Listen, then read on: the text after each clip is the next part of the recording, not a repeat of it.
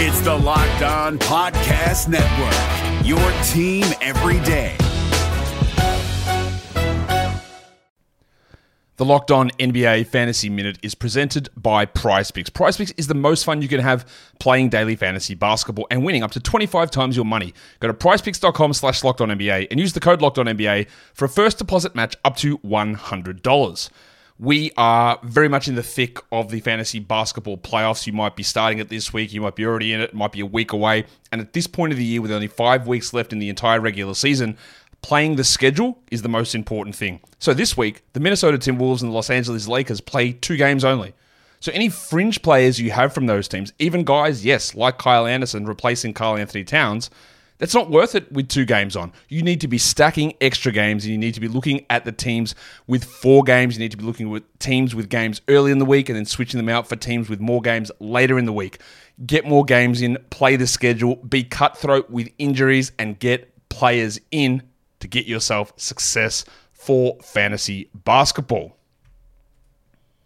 Jackson Gatlin here, host of the Monday edition Locked On NBA podcast. Every Monday, I cover the 3 biggest stories in the NBA with the local experts from Locked On. It's an awesome recap of the weekend of the NBA and a look at what's ahead. Mark your calendars on Monday to join me for Locked On NBA podcast, available on YouTube and wherever you get your podcasts.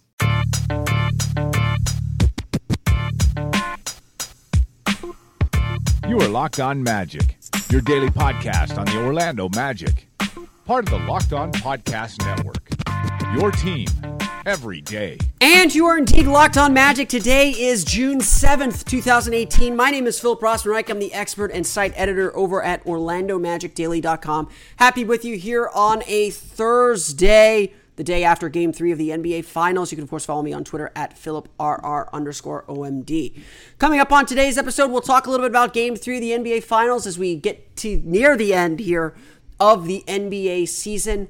We'll also chat a little bit about some backup point guard options for the second round of the NBA draft, introduce you to some of the players that might be going in with the Magic's 2 second-round picks coming up in this draft. But before we get to that, I want to remind you that the Locked On Podcast Network is your team every day with local experts covering the team, just like I do here with the Orlando Magic. And so I would be remiss, before I dive into finals discussions, if I didn't point you to the experts covering the NBA Finals.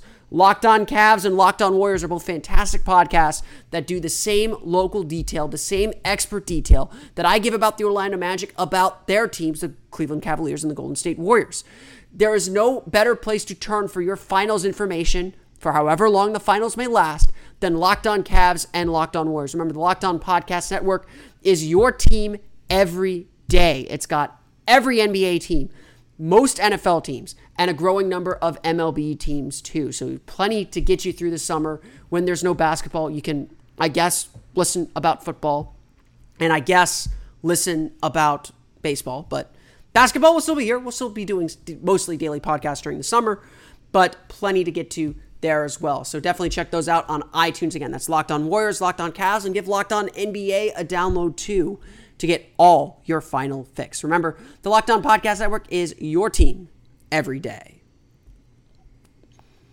But let's dive into my breakdown of NBA Finals Game 3, the Golden State Warriors, coming from behind after digging themselves a pretty sizable first-half deficit to win 110-102, and this was the Kevin Durant show. 15 for 23 shooting, 6 for 9 from beyond the arc, 13 rebounds, 7 assists, and a playoff career-high 43 points for Kevin Durant. I've kind of been saying to myself, I haven't said it publicly, so you'll have to take my word for it, I've been kind of saying to myself, all playoffs, I am waiting for the Kevin Durant game. Durant looks like he's forcing things. It looks like he was isolating too much. He hasn't really had that supernova game, and he was still scoring effectively and relatively efficiently, but it wasn't like this. This was Durant in the flow of the offense. This was Durant in isolation. This was Durant just taking over a game that he had to take over because, frankly, the rest of the Warriors, or the key Warriors at least, didn't show up in the same way. Stephen Curry, 11 points, 3 for 16 shooting, 1 for 10 from beyond the arc, 6 assists for him. Klay Thompson, just 10 points, 4 for 11 shooting, 2 for 5 from beyond the arc. It was not a good game by any stretch of the imagination for those two. It was Durant against the world. and Durant delivered. Durant won the game. Now, Golden State played really, really well down the stretch, and a lot of it was Durant, of course, but they rallied together defensively. They made some key stops. They got the baskets that they needed. They came from behind and won. Durant just with this incredible, it must have been a 35-foot three-pointer with his team up three, shot clock winding down. He drains a deep three that just felt like a dagger to Cleveland to put the Warriors up by 6, and that essentially ended the game. That shot just ended the game. Curry hit his only three-pointer late in the fourth quarter as well. And Cleveland just couldn't respond. LeBron just did not have the response. I think LeBron answered that Durant three with a three, but it just felt too little too late. It just felt like Cleveland had to be perfect. And honestly, that's been kind of the storyline, I think, for the Warriors over the course of the last two series. The thing that's been my big takeaway is when you play and this is true whenever you're playing Golden State, but it's been especially true in these playoffs. When you play Golden State, you have got to be perfect. Golden State doesn't have to be perfect to beat you. They weren't perfect on Wednesday night. They weren't perfect in game one. They don't have to be perfect. Their margin for error is so wide because they've got so many gifted basketball players, and they could score in an instant. The difference here is Cleveland has to be perfect, and they cannot make mistakes. And honestly, it's hard to say that Cleveland made very many mistakes in this game. I mean, LeBron James, 33 points, 10 rebounds, 11 assists, 4 turnovers hurt, but 13 for 28 shooting, that's not a bad night. That's a good night. And LeBron got his help. Kevin Love with 20 points, 13 rebounds. J.R. Smith with 13 points, albeit on 5 for 14 shooting. Rodney Hood, finally off the bench, 15 points, 7 for 11 shooting. They got the help that they needed, but it just wasn't enough. The defense wasn't there, especially on Durant. Jordan Bell attacking the basket. Andre Iguodala came back, provided some really good minutes, even though he did not look like he wanted to shoot the ball at all. And Jordan Bell with some solid minutes off the bench too. Golden State just did that, just found that little bit of space that Cleveland gave them and turned it on and beat him.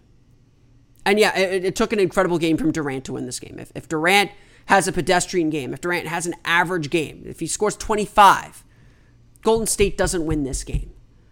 Kevin Durant won this game in the same way that LeBron James has won games countless times, and LeBron never really took over this game. He was a big part of it, a big part of the reason why Cleveland was so close and was trying to will his team to victory, but it just wasn't there, not in the same way that it was for Durant. This was Kevin Durant's night. And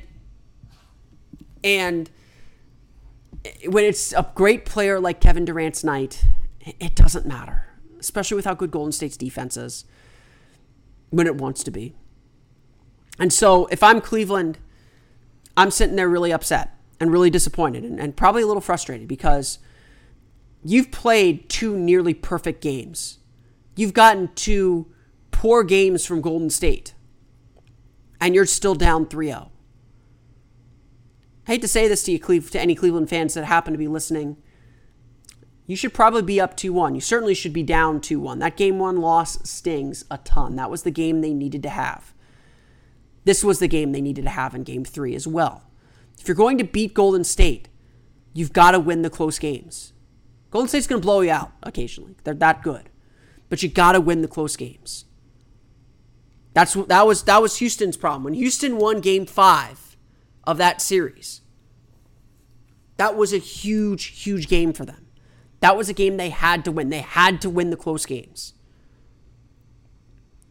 And they did. And then Chris Paul got hurt, and they weren't able to keep the other games close or give themselves a chance to win those other games. Cleveland's been in this series. This is, I said this, I did a radio appearance after the game ended. I say this about the 2009 finals, and I hate to bring up old wounds.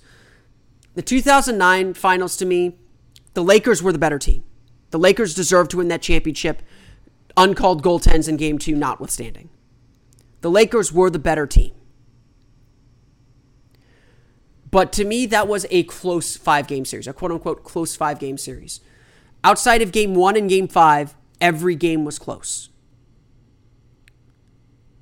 The difference was in that series with the personnel the Magic had, the experience the Lakers had, and you know, if Jameer Nelson were truly healthy and truly in rhythm, maybe that series would have gone a little bit differently. But the truth was, in that series, Orlando had to win their close games. They were not blowing out the Lakers in that series, not with the size that the Lakers had and the versatility that they had in Lamar Odom. They had to win the close games. So game one, they got blown out. Game two, they got to overtime and lost. Again, uncalled goaltends notwithstanding. Maybe the Magic actually did win that game. Game three, they won the close game despite shooting a NBA Finals record field goal percentage. It was a close game, and that probably was a big sign that series was not as close as it seemed. But that got you to 2-1. Game four was the heartbreaker, was the backbreaker. 2 free throws to put the Magic up 4. Dwight misses them both. Derek Fisher comes down the court, drains the shot over Jameer Nelson, and we're in overtime. And in overtime, Jameer digs in on Kobe Bryant. He dishes out to Derek Fisher for the 3. Backbreaker. Series over, essentially. What could have been a 2-2 series in Game 5 was a 3-1 series, and that's a very, very different proposition. But that's what series is all about. I mean, I know it's been a long time since the Magic have been in the playoffs, but that's what series are all about, those random bounces, finding a way to get that extra point. And right now, the Warriors are finding ways to get those extra points that the Cavs aren't getting. The Cavs have such little margin for error to get those extra points. That one little mistake, not switching right, switching the wrong guy on a Durant, is killing them and has them now in this 3-0 hole. This is not a 3-0 series, in my opinion. This is a 2-1 series, probably in the Warriors' favor, but I could believe that it should be 2-1 Cavs. And the Cavs should feel that way too. But unfortunately, it's 3-0, and they've got Friday night to fix it. They've got Friday night to get this thing right. They looked like they were going to blow the doors open at the start of Game 3. And this was the game that I thought the Cavs had to take, not just because it's to avoid a 3-0 deficit, but emotion of being back home. It really looked like they were going to ride that emotion and get not an easy win, but a comfortable win. I think they were up by 12 early on in the game. The Golden State fights, and Cleveland has thrown everything they can at them, and it just may not be enough. I don't know if Cleveland's going to extend this series out to 5 games. They were able to do it last year. Maybe Golden State gets a little lazy, which they tend to do sometimes, so they could go celebrate at home in Game 5, but Golden State's really good. I don't think Curry and Thompson will have bad games like this again. I think Cleveland missed their opportunity to make this a series. And so we'll see what happens in Game 4 on Friday night.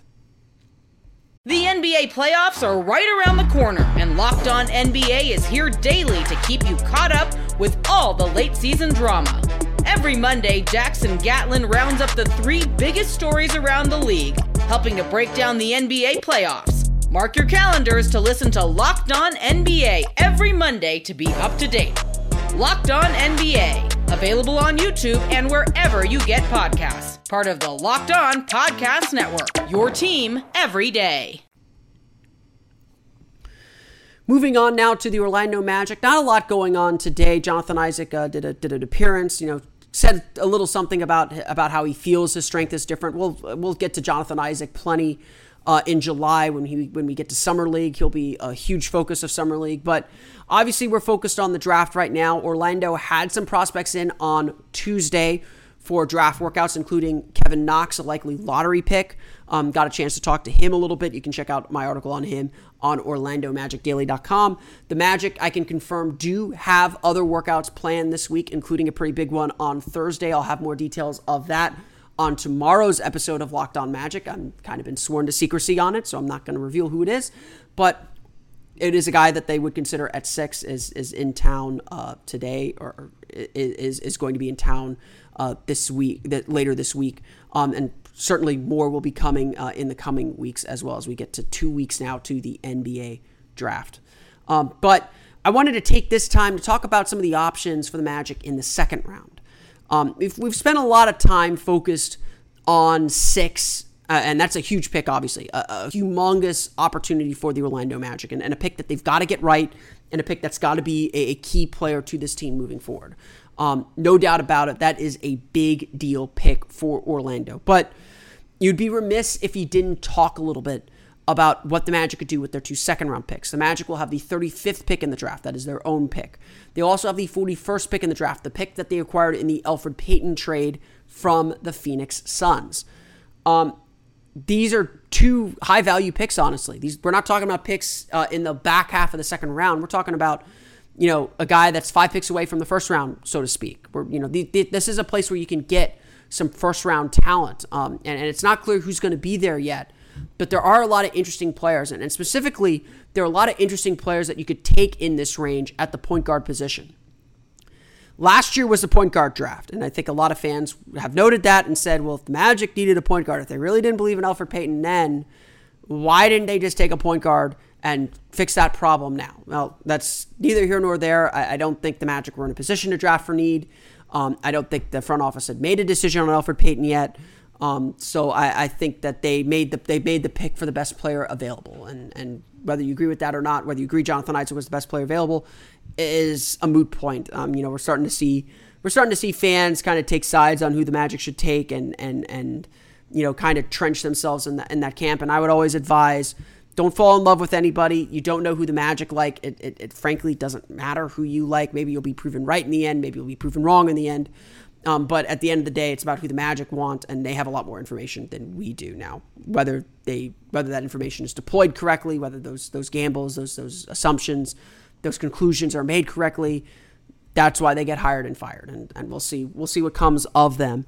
But I think it's important for them, whoever's in charge, whether you agree with their decisions or disagree with their decisions, it's important they keep to a process, that they keep to their principles, and they keep to what they believe in, because ultimately they're responsible for this team. And if they do something that is against what they believe in, they've lost already, frankly. Then it's over. It's done. I mean, I think that's what happened with Rob Hennigan on a lot of fronts at the end of his tenure. But that's neither here nor there. That's something completely different. This year is the draft of the bigs. There's a lot of bigs at the top of this draft.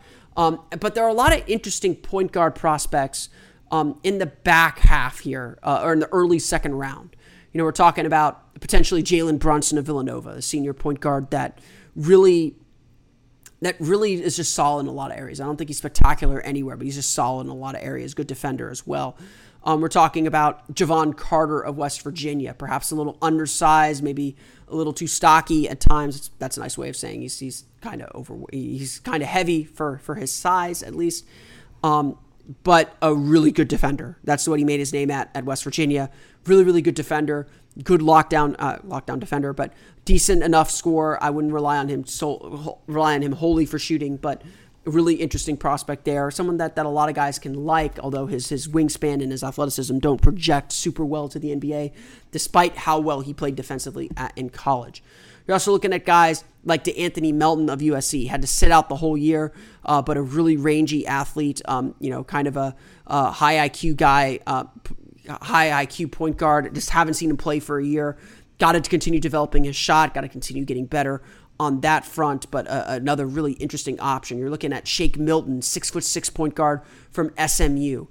Guy who has incredible length, good defense, but again, very raw offensively. Needs to continue developing and working on his shot. You've got guys like Anfernee Simons, graduated from Edgewater High School here in Orlando. Yes, he is named after Anfernee Hardaway. He was born in Central Florida in the Orlando metropolitan area.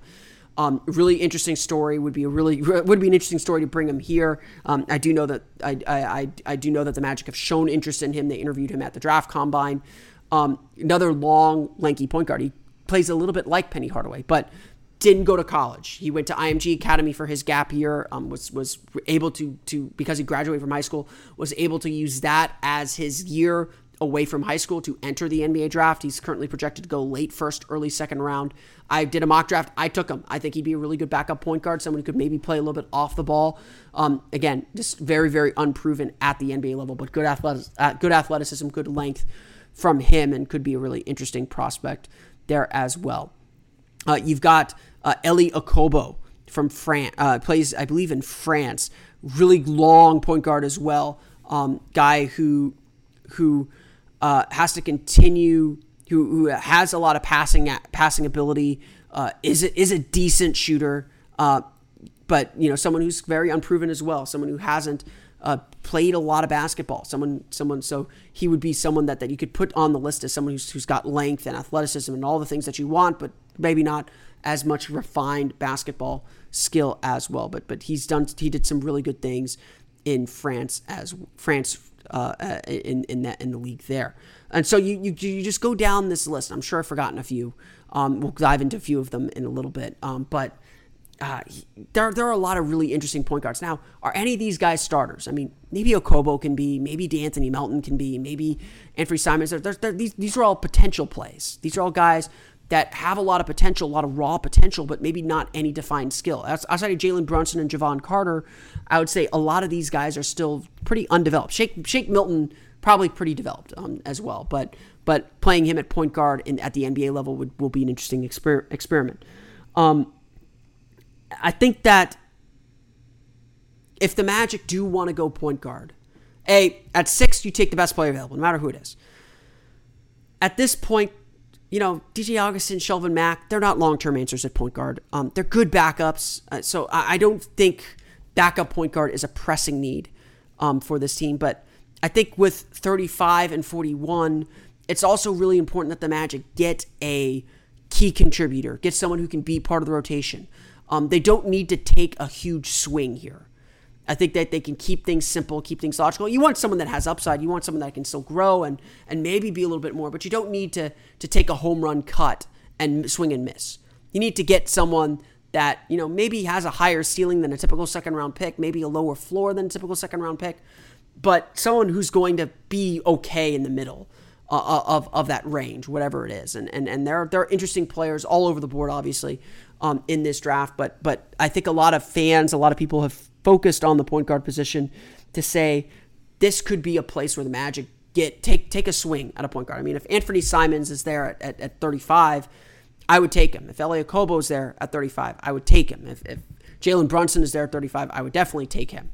Any of those guys, if really any of those guys, Javon Carter, maybe not at 35, but if those guys are there at 35, those are valuable backup point guards that you can bring in and develop. You have your G League team to help them develop. You got another year of DJ Augustin you could probably get away with.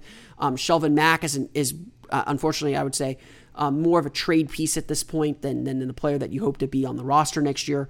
And so you have some flexibility there. The Magic have other needs too. Don't get me wrong. I think they could use another small forward. I think they could use probably another stretch four, power forward type. To replace what Maurice Spates was supposed to give you, as well as move Kem Birch back up to center a little bit more comfortably. But you're not drafting on need here. You're drafting who's going to help you, who's the best player to help you now and in the future. And I think at point guard, you can find a lot of interesting guys that maybe could develop into a starter if you don't take a Trae Young or Colin Sexton or a Shai Gilgeous-Alexander in the first round. But someone that could definitely fill in a backup point guard role or be a little bit more, be a spot starter, be something like that. I think that point guard in with that 35 or 41 pick feels really, really natural. It feels like it's something that the Magic would invest in because there are a lot there that are very good, that are probably going to be the best players on the board at that time. And so, I think the Magic will do their homework on a lot of these guys. I'm sure some of them will be in town. They've expressed interest in some of them already, and we'll see what direction they head from there. The NBA playoffs are right around the corner, and Locked On NBA is here daily to keep you caught up with all the late season drama.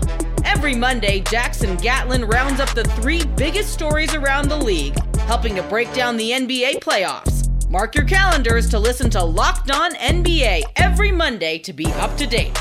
Locked On NBA, available on YouTube and wherever you get podcasts. Part of the Locked On Podcast Network, your team every day.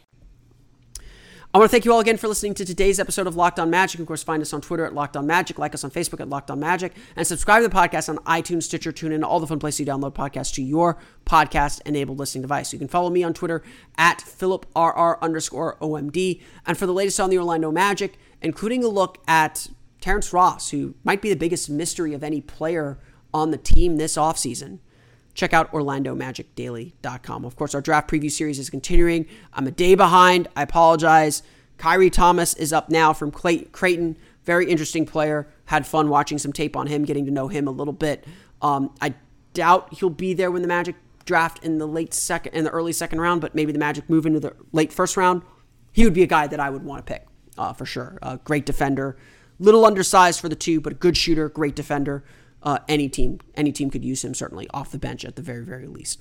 So definitely check that out. And of course, remember to check out the other great podcasts on the Locked On Podcast Network, especially Locked On Cavs and Locked On Warriors to get you set for Game 4 of the NBA Finals. Remember, the Locked On Podcast Network, it's your team every day. That's going to do it for me today, though. I want to thank you all again for listening. For Orlando Magic and Locked On Magic, this has been Philip Rossman-Reich. I will see you all again next time for another episode of Locked On Magic. You are Locked On Magic, your daily Orlando Magic podcast, part of the Locked On Podcast Network, your team every day.